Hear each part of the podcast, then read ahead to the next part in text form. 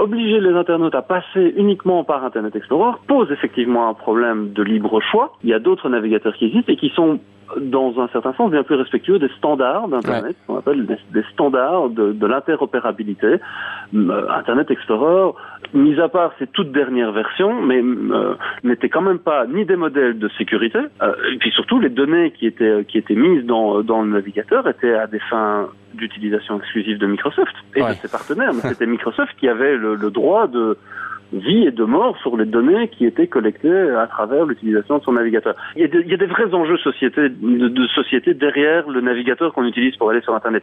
C'est quelque chose dont monsieur et madame tout le monde n'ont sans doute pas conscience quand on allume son ordinateur et qu'on va sur Internet, pour, mais qui, à l'échelle d'une société, à l'échelle de l'Europe, à l'échelle de l'ère numérique et de la culture numérique dans laquelle on vit, a effectivement un impact très important.